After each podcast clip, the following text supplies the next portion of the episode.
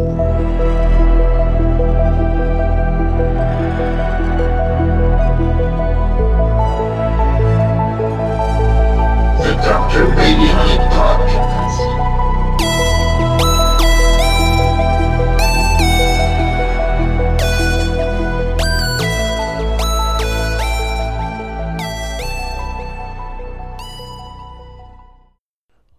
And gentlemen, welcome back to the Dr. Radionik podcast. So, thank you for holding out for me for a little while here, as we've been pretty busy here at Lab 5. Uh, we've run multiple experiments on our new design and come to find out that the design is not even necessary. In fact, we've got all the technology we need right here to do the broadcast, really, without even having a radionic box at all. And also, interestingly enough, we've uncovered that there's no need to analyze anything with any set of dials because we do, in fact, have a method of counting bions under the microscope, which would give us the exact same readout as the rates on the dials. So, no stick plate, no dials, and no witness plate is needed either. Just encoding the signal, broadcasting the signal from the device, and basically, if we're doing an analysis, then just very simple process of counting them under a microscope. So that was great. I mean, it's fantastic. It's another leap forward, making things simpler for people, making it more affordable for everybody, rather than buying a bunch of overpriced boxes and paying to play around with dials and so on and so forth. It's just a matter of encoding everything and then broadcasting it out there into the FM waves. So I'd like to thank everybody for sticking around and especially like to welcome Golden Ball Healing onto our YouTube channel. Uh, that's our extension here that we like to play around with to give you a visual on things once in a while. And today I thought we'd do something a little bit different for the next little while, and we're going to be talking and delving into the book Psychology and Alchemy by Carl Jung. Now, this is a pretty big change for this channel because, as you could probably read from the description, it's not something that we would normally do. But I like to keep things kind of open and I like to talk about different things, as I'm sure you all like to hear about different things as well. So, without further ado, let's jump into it. All right, so I feel like it's, uh, you know, sort of cordial here to state at this point that if anybody has religious views, we're not here to change your views. We're just here to get you thinking.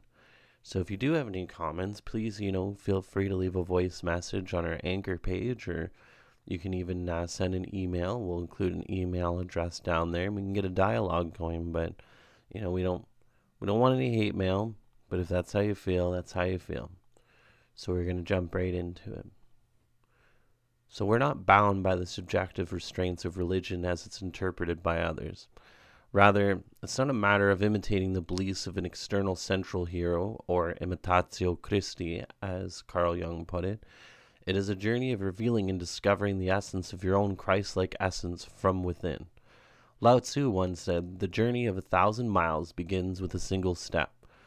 While perhaps a simple observation might say this to be a rather obvious statement of facts, there's far more to such a simple statement than meets the eye.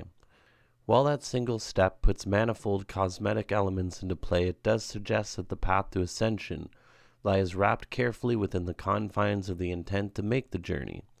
However, should we choose to encompass the fullness of this expression, we should also note that the journey itself is also the destination. The cultivation of your own fully self actualized self is not an impossibility as many would think when viewed under these auspices.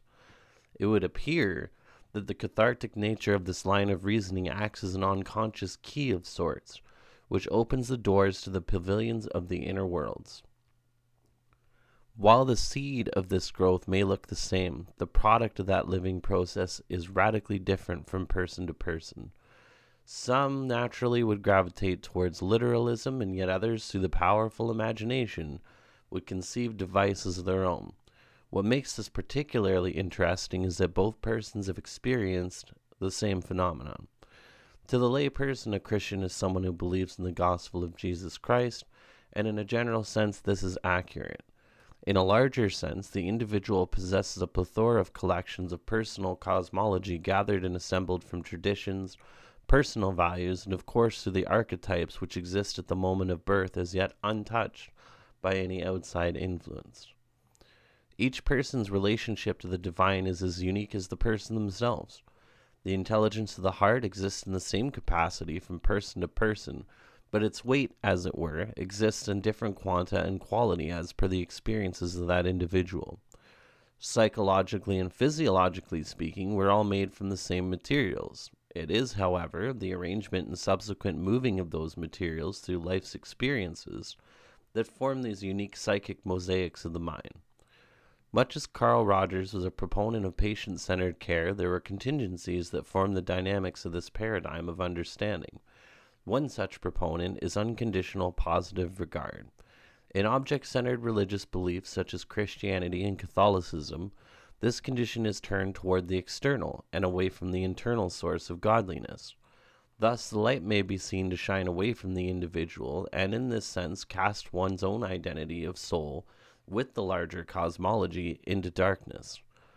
Whilst in this preternatural state, the individual is reminded of their guilt, original sin, made to feel shame for their natural impulses, the sin itself, and told that there is but one way towards salvation repentance. It is not it is not advisable to forget the importance of feeling guilty over wrongdoing, much as it is imperative to teach a child that the stove is hot. Though it is well known that we may tell children the burner is on and warn them of the danger, the child will inevitably devise some means to test the veracity of their parents' caution. Some will work through the mental processes and calculate the risk of such an experiment is too great to make the attempt, and so will believe that they have been told. Others, on the other hand, will decide that physical action is needed and thus will put their hand near the element to detect heat, and others, sadly still, will put their hand on the burner and cause themselves harm. In any scenario, the child will feel guilt knowing that they've been warned out of compassion rather than the removal of some tangible reward.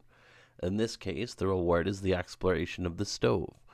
Guilt can certainly have a value in teaching us the mechanisms by which we form our sense of morality. The sin repentance scale combined with the Ten Commandments or the Golden Rule, do unto others as you would have them do unto you, is in itself a parental method of teaching these wayward children a specific set of rules, while using the punishment of eternal damnation as a means of reinforcing the shame and the guilt of one's carnal nature.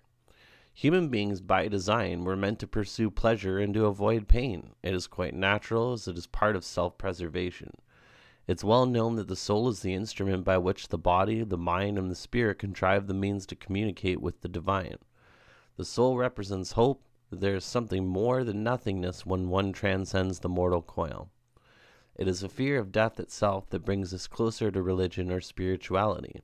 We're looking for answers to the question of life and of death. Thus, it should come as no surprise that the soul is used as a proverbial bargaining chip to the afterlife and that this fear is what is typified, exemplified, and finally accentuated by the religious, in order that our carnal examinations fall in line with the preferred modality of thinking. Religion is about reinforcing a need for belonging by using conformity. Religion is the limitation of spirituality confined within its own narrow scope of rules. Rules which we will emphasize are patterned after only certain individuals, cultures, traditions, and even periods of time. It is our need to understand life, death, and beyond, combined with our Maslowian need to belong, that drives us to religion, and that drives us to justify to ourselves that this is the right way. It's the only way because of such and such, and so and so said such and such. It is easier and far more simple to convince yourself that someone else's truth is your own, rather than face the hard road that lies deep in your own subconscious. Instead of recognizing your guilt as a response to something you did to violate some society or personal condition and growing through your own process of resilience, you learn to blame the devil and supplicate to God. Religion is but the interpreted dance of contemplation as the marionette dances for the puppeteer. As a means of conveying deeper concepts of morality through parables, religion in the Western sense gives us much to think about. These ideals are well contained within the gesticulations and pretty movements of the orchestration, but the genuine artifice is yet lacking in actuable substance primarily because the process is nearly entirely externalized. In order that self actualization occurs in its true form, the revelation must always then by necessity be originated from within that person. An external motivation, though, may of course play a role in this development, but it's crucial that the impetus of this ambition, that is the spiritual fuel for the journey, come from within. Even then, this melodrama is not completely without its merits and its scant representations. Instead, the easy path, as it were, is a carefully orchestrated act of unfolding one's inner macrocosm, but in a way that does not touch the inner realm of the shadow. It is a means by which pleasure is maximized and pain is kept at bay, and responsibility is avoided. It is the avoidance of the shadow that prolongs the fear of exploring its depths. The methods of externality are but the scrapings of gnosis. They give us ponderings in the form of psalms and proverbs, but if we do not practice these lessons, they are but hollow reflections of a truth just beyond reach. They exist to convince us of a truth that we did not find within ourselves, and so we may relate them in a deeper way, but in no way do they relate to us deeply. We must not think that this exploration bears no fruit, but it is a brief glimpse up through the branches on the tree upon which the fruit grows. These changes do not highlight the awkward, uncomfortable qualities of our being that we prefer to ignore as opposed to self examination and subsequently accept and integrate. Our human qualities, foibles, values, faults, desires, morals, those things that make us make us who we are are not somehow sublimated for a superficial vision of our best selves because we took the shortcut. They are not fully potentized to the extent that they could have been had we taken the time and put in the effort. Working with the darker aspects of ourselves allows us to cut the very strings of the puppeteer and free the individual from the constraints of valuing something outside of ourselves and learning to value ourselves. To be religious is different than being religious. We must delve into ourselves and uncover those deep attachments we experience during a psalm, a sermon, or through interaction with our fellows during the congregational processions of church. That moment of complete connectedness should be the goal of spirituality, or what's the point? Even within the structure of a surface level gnosis, there's some merit. We gain the ability to feel, even ever so slightly and ever so little, the feeling of being free from doctrine, free from the restraints of the staring gaze of others. Yet, if we stop there and then, those brief moments will be as a blind man who can only see bright light at scant moments. Then, as quickly as the vision came, it fades away to blackness. There is no experience as great as there is in the value of holistic ascension. When gnosis is only experienced intermittently, the lack of genuineness of the experience does take away from the connection to the process. It does, however, allow us to see a world beyond that of our own two eyes. Our experience in godliness is not based on doctrine, but on our own personal connection to the divine itself.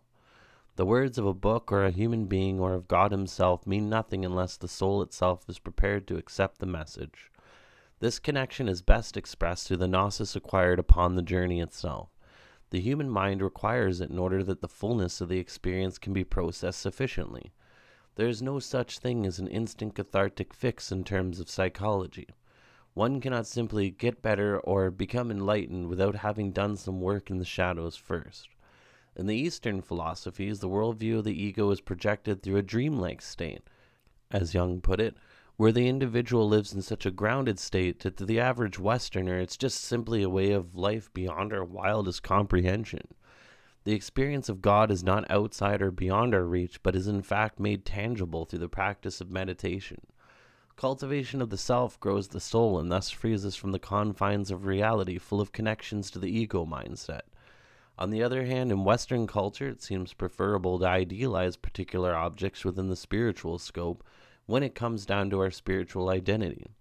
Idolatry becomes the focal point of our spiritual focus. We worship the cross upon which Jesus died.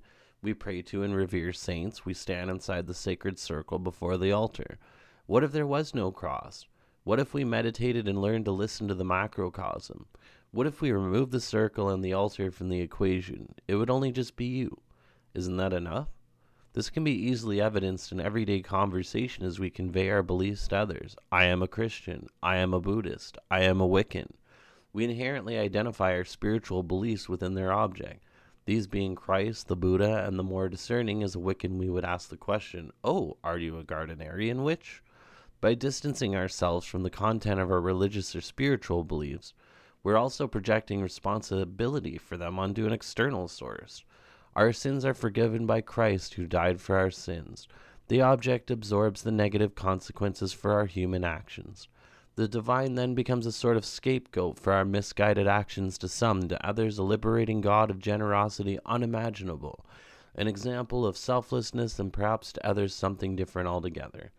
As the Buddhist, the denial of the self appears to lead away from acceptance, but in fact closer to the reclamation of self by accepting one's true nature, without the deprecations of egotistical connotations. Yet, if we're able to discard all of our worldly possessions in search of nirvana, what we what, what would we really have truly lost? I mean, lastly, the wicked externalize their responsibility upon the external force of karma or the threefold rule. That's to say that the prime rule is harm none, for there is no need to harm you. The universe will repay the debt threefold. So, regardless of how many examples it could be stated, many is the villain who have escaped the bondage of justice. Many are criminals who have lived long years on the run. The witch also learns to expel emotions through the means of magic and the casting of spells.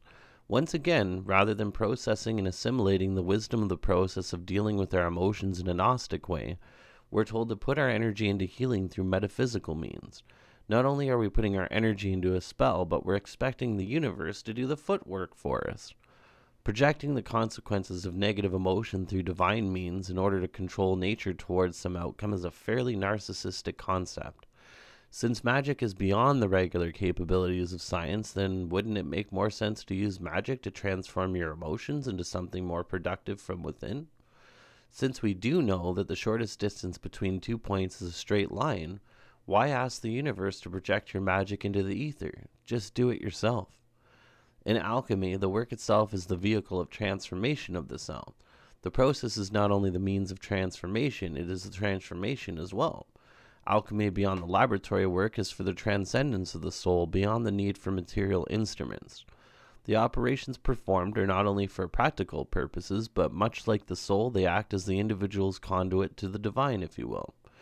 With respect to identifiers, one would generally say, I am an alchemist, wherein the object is the practitioner themselves, combined in such a way so as to make the alchemist just as much a part of the process as alchemy itself.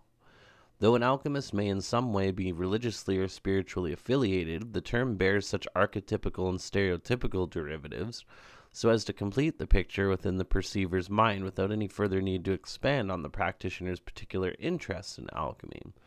Most would picture a hermit in a laboratory setting standing over flasks and beakers, perhaps in front of a medieval fireplace with a hot cauldron of some noxious fumes burning on the other hand, some would understand the alchemist as another seeker of personal truth, in so much that their truth is reflected by their perfection of the art. The Western motif of externalizing spirituality into the rem divinum reduces the capacity for self actualization by externalizing the spiritual force itself. Even practices such as alchemy have been guilty of this from time to time. Some have become so enamored within the work that they would scarcely realize their analogies and allegories were discussing the processes, but with so much sacred knowledge lost between the lines. When we're incapable of accepting responsibility for our own actions, we're prone to blaming others, much as we place our sins upon Christ. We are told that we are imperfect beings and we should pray on hands and knees to beg for forgiveness of our sins. Thus, we are introduced to shame and groveling in order that we might receive vindication from our wickedness. To externalize responsibility is to not take responsibility for one's actions. It's no small wonder our first reaction when caught doing something illegal or immoral is to blame someone or something else. It is in this sense that Western thought fosters an attitude of continual shame and denial cycles, which perpetuate the blaming of external sources for our own inaction or misdeeds. The devil made me do it, God's voice told me to, and so on and so forth. Whatever gets us off the hook. In Eastern mysticism, particularly with respect to Vedic philosophies, all things are ordered from their highest to lowest, transcendentally speaking, so that the self is placed as the most important, but also of the least importance. To be selfish is to accept the illusion of Maya, the illusion of self, while the acceptance of the true self with the rejection of the ego self and attachments to both physical and spiritual restraints is samadhi. Samadhi means to bring together, much as Jung talks about the unification and integration of the shadow into one's core personality. Alchemy shares a similar viewpoint wherein we depict this as the Ouroboros serpent swallowing its own tail. Though this symbol will most assuredly have multiple meanings, this is the true beauty of the transcendental archetype. The Ouroboros is tied with the perennial philosophy as it is a symbol which can bear many meanings. In the beginning, both the alchemist and the work will appear to be on separate planes, much as we might interpret the tail being on one end and the head of the serpent being on the other. It is through introspective meditation, prayer, and the practice of the great work that the alchemist realizes samadhi, or the fulfillment of self actualization, by letting go of the ego and its attachment to the ego construct. The serpent, the head, and the tail dissolve together and become one and the same as the alchemist outgrows the need for reliance on material objects to complete the work and it disappears completely when the alchemist is alone and their true self sits in the center of the cosmos and of nothingness at the same time, holding the philosopher's stone and holding absolutely nothing. I think the best example I have seen that depicts this concept would be from the movie As Above, So Below.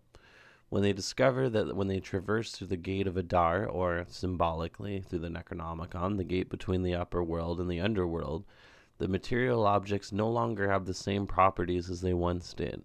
In the film, they find the Philosopher's Stone and use it and discover that it doesn't actually work because they haven't actually completed the full circuit or the journey. They in fact discover that the true Philosopher's Stone comes from journeying through the underworld and back, passing its test and emerging once more to the upper world as much transmuted beings or being the stone itself. This is no different when it comes to religion or spirituality. It really is all about the journey, not the destination. But if it was the journey, it would be the destination. That's it for now. Dr. Radionik signing off.